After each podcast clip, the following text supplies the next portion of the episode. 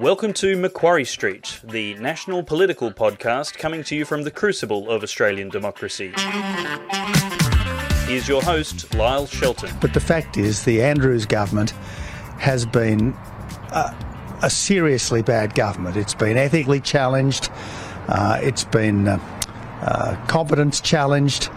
Uh, I mean, the hotel quarantine program, which ultimately uh, caused the virus to leak out into the community at a time when almost no one uh, had any immunity or vaccination and killed 800 people, was one of the most inept programs in contemporary Australian history. Um, this is a government which uh, plainly has broken lots of rules. It's created effectively a party state here in Victoria.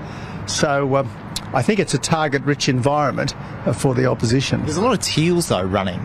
Do you think that could be hard, hard for the Liberals' prospects, particularly in Kew, particularly, you know, with Tim Smith leaving there, with Sandringham, tight seats there, Hawthorn looks tight? Yeah, look, pe- people have to understand that a vote for Teal is effectively a vote for the Andrews government.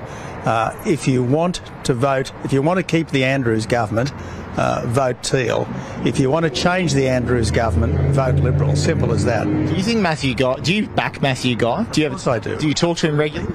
Uh, look, uh, um, I don't talk to him regularly. How come? Well, because I'm, I'm a former federal politician, and the issues are sometimes a little bit different. But uh, but look, uh, I back the elected leader of the party. Uh, I want to see Liberal oppositions become Liberal governments, and I want to see uh, Liberal governments stay in office. That's how I work. There's a fair bit of Liberal baggage, though, after what came out with Scott Morrison, though. Don't you think Victorian voters would be sick of seeing what they're seeing there and not want to vote Liberal on the ballot? Look, uh, if if you if you don't vote Liberal, you are effectively voting for the Andrews government, and the Andrews government is uh, probably uh, one of the worst governments Australia has ever had. I'm here in Victoria for the next three months to fight what Tony Abbott described as the worst government in Australia's history the Daniel Andrews Labor government. It's a fight for fa- family, it's a fight for freedom, it's a fight for faith. This is a government that will transition your child's gender at school and keep it secret from you as the parents. It's a government that has made it illegal for parents, pastors, doctors, or counsellors to talk a gender confused child out of radical life altering reassignment treatments. If you do anything other than lead a confused child to a gender clinic, you could be thrown in jail. But sadly, Matthew Guy's Liberal National Coalition is not much better, offering little alternative at the November 26 state election. You see, the Libs and the Nats are on a unity ticket with Labor, the Greens, and the Sex Party when it comes to so called conversion therapy laws. Children can face irreversible damage to their sexual function and lose parts of their male and female anatomy. You will have heard that in the UK, the Tavistock Gender Clinic in London was recently shut after a leading paediatrician, Dr. Hilary Cass, conducted a review. Her findings were damning.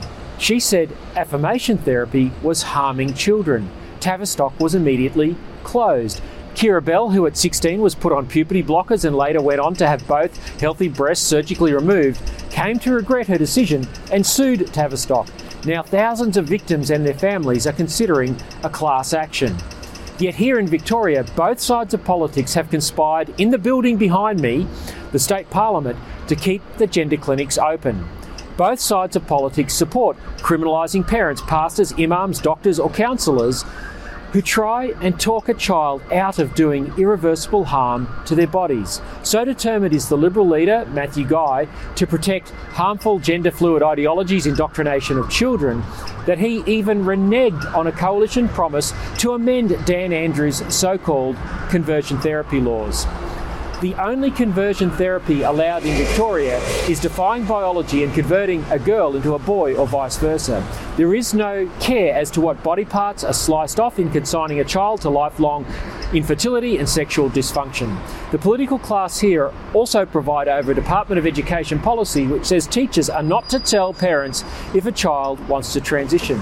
That's right, politicians from this building have either instigated or acquiesced to policy which requires transitioning children to the opposite gender secretly without their parents' knowledge or consent. But this is just the start of the totalitarianism flowing from this building. In June, new laws came into effect which prohibit religious schools from upholding their beliefs on marriage and gender. A Muslim school has lost the right to positively discriminate in favour of a staff member who upholds Islam's teaching on marriage. The same is true for Christian and Hindu schools. It's not just social policy and civil liberties that are being trashed here. The Andrews government has Victoria in the uh, in, in eye-watering 160 billion dollars worth of debt, and it has banned measures which could bring down the cost of living, such as expanding gas supply. The premature closure of coal-fired power stations has hiked the cost of electricity and made the grid susceptible to blackouts. These are the sort of things that happen in banana republics. This is why Family First is back. We are building a political party here in Victoria and around the nation to take on the woke social and economic agenda being pursued by the Labor Liberal Green Teal Quad, which runs Australia. To varying degrees, they all support the same anti family, anti freedom rainbow policies. They all support the premature transition of our energy away from what works to what doesn't because of misguided climate alarmism.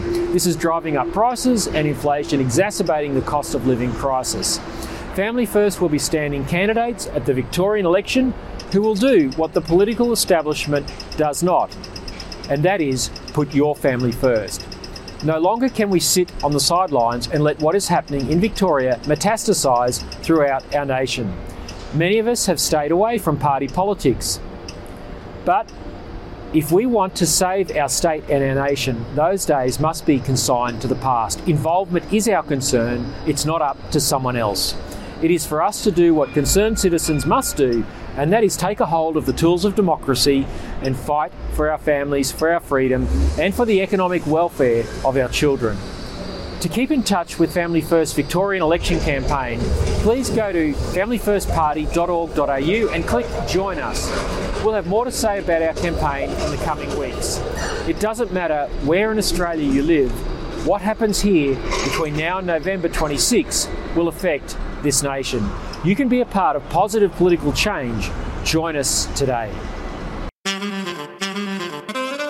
She was live streaming as she was handcuffed by her kitchen bench. What on earth? Excuse me, what what on earth? The pregnant mother arrested and handcuffed in her pyjamas in front of her children by Victoria Police has had her charges withdrawn after a two-year legal ordeal. Ballarat woman Zoe Buhler's crime was to post on Facebook about a September 2020 anti-lockdown protest.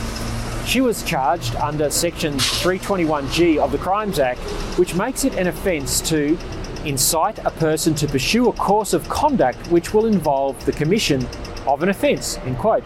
This week, police dropped the charges, saying it was no longer in the public interest to prosecute the mother of four. It comes a week uh, after evidence emerged in the UK that lockdowns killed more people than they saved.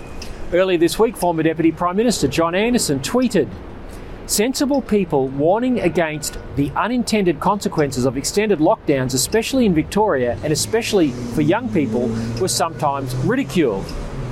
Ain't that the truth? Buhler was supported in her legal battle by the Institute for Public Affairs, a freedom focused think tank, but not before her costs exceeded $100,000.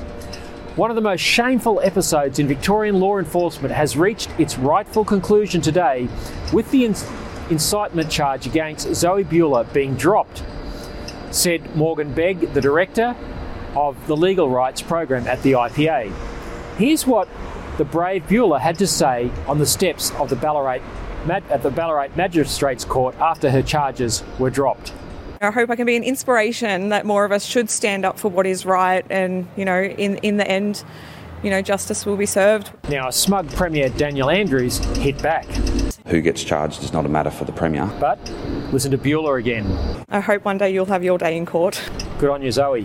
Family First is calling for a royal commission into the COVID response so that the mistakes that were made are not swept under the carpet. Lessons learned about the deployment of government power with limited public accountability must be learned and never repeated. The choice is woke or woke, Victorian voters are opting for the devil they know. Polls show Victorian Premier Daniel Andrews' Labor government is cruising to an easy victory on November 26. This is largely because the most anti family and anti freedom government in Australia's history has no opposition. Family minded voters have no discernible choice. The Liberal National Coalition under Matthew Guy supports most of the worst of Andrews' policies.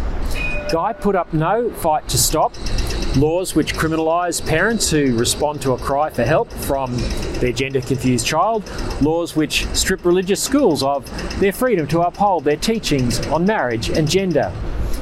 Education Department policies which compel teachers to hide a child's gender transition from parents anti gas exploration rules, which are hiking utility bills. Spectator Australia commentator Neil Brown said Guy was determined to outflank Labor on emissions and woke social issues from the left. Guy's social and economic policies offer families no choice when it comes to selecting the party of government. To add insult to injury, of social conservatives hoping for an alternative, Guy expelled respected pro life upper house MP Bernie Finn from the Liberal Party. Last week's Newspoll confirms that voters prefer to stick with the devil they know, giving Labor an unassailable, unassailable two party preferred lead over the Liberals 56 to 44%. Former Prime Minister Tony Abbott described Andrews' uh, government as the worst government in modern Australian history. With both Labor and Liberal supporting the same woke policies pursued by the Greens and Teals, Family First is working to raise candidates for the election to the upper house. Principled and courageous voices are required to push back on the anti family, anti freedom policies of the political establishment. Something that uh, has brought home the seriousness of all the things I've been talking about today on this podcast was a telephone conversation I had at the weekend with uh, a, a, lady, uh, grandmother. She'd actually been a, a donor to Family First. I'd just rung her to thank her for her donation. And she told me that uh, she really believed in what we were doing because it was personal to her. Her granddaughter uh, here in Victoria uh, had been taken by the hand by her school uh, down the pathway of gender transition, and the parents had been denied all knowledge of what was going on. It had been kept secret from them. Just as I was saying earlier in the podcast about the uh, Victorian Department of Education policy, Daniel Andrews' policy uh, that says that parents uh, can be uh, kept in the dark uh, when a child decides at school to tell the teachers that they want to go down the pathway of transition. Now, this this was shocking. I could hear the emotion in the voice of this grandmother. Uh, no grandmother should have to go through this. It is absolutely wrong for any government to hide anything from uh, the parents about their child uh, unless there's some sort of criminality or something like this. But this is not what we're talking about here. Uh, or, although this is where the ideology that the government has imbibed is taken as it's trying to criminalise good people who simply want to protect their children from harm. So it's serious, folks, uh, what's happening here and uh, that's why we're fighting. That's why uh, your support is so crucial. So, thanks very much uh, for tuning into the Macquarie Street Political Podcast, coming to you from Spring Street in Melbourne uh, this week. Uh, please continue to follow our work, familyfirstparty.org.au, and uh, we'll look forward to talking to you again next week on the Macquarie Street Political Podcast. before I go, a special shout out and thanks to Dave Pello and Aidan at the Good Source News for production and editing of this podcast. Couldn't bring it to you without their help. Thanks again, all the best, and we'll look forward to chatting again next week. Goodbye.